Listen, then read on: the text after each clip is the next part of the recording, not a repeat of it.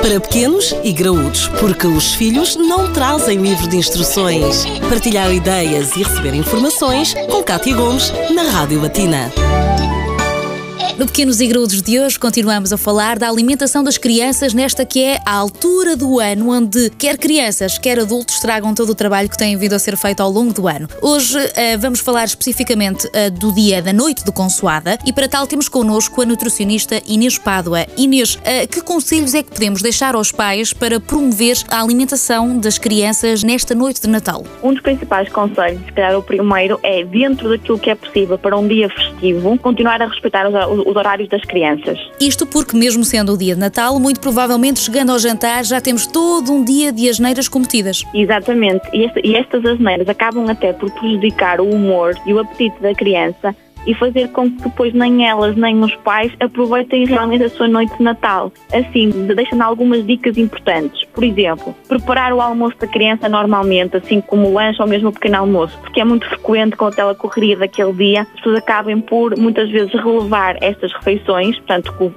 estão, muito focadas no jantar e isso altera por completo o dia da criança e o seu dia alimentar e elas de facto são muito sensíveis a este tipo de, de mudanças. Depois, evitar que a criança coma chocolates ou outros doces durante o dia, fora das refeições, que anda ali a, a dedicar e a, e, a, e a pescar tudo aquilo que, que encontra. Se for jantar, por exemplo, mais tarde do que aquilo que é, que é costume para o dia da, da criança, dar uma sopa à hora normal pode ser uma opção para que a criança fique ali com o seu apetite mais controlado. E depois, não se terá a tentação de fazer comidas especiais ou as favoritas para as crianças. Isto porque há muitas que dizem que não gostam do bacalhau, ou não gostam do polvo, ou de peru. Exatamente. Mas o Natal, eh, nós temos que perceber que não é o aniversário da criança. Então não temos que lhe fazer o prato preferido. É preciso pesar estas questões.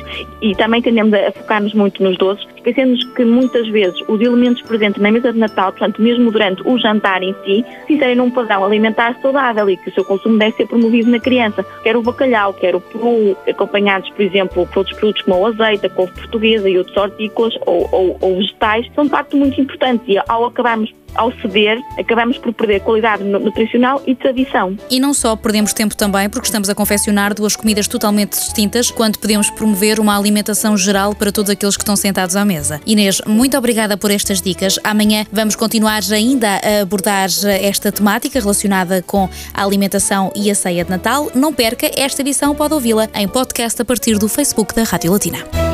Para pequenos e graúdos, a vida de filhos e pais, de segunda a sexta-feira, na Rádio Latina.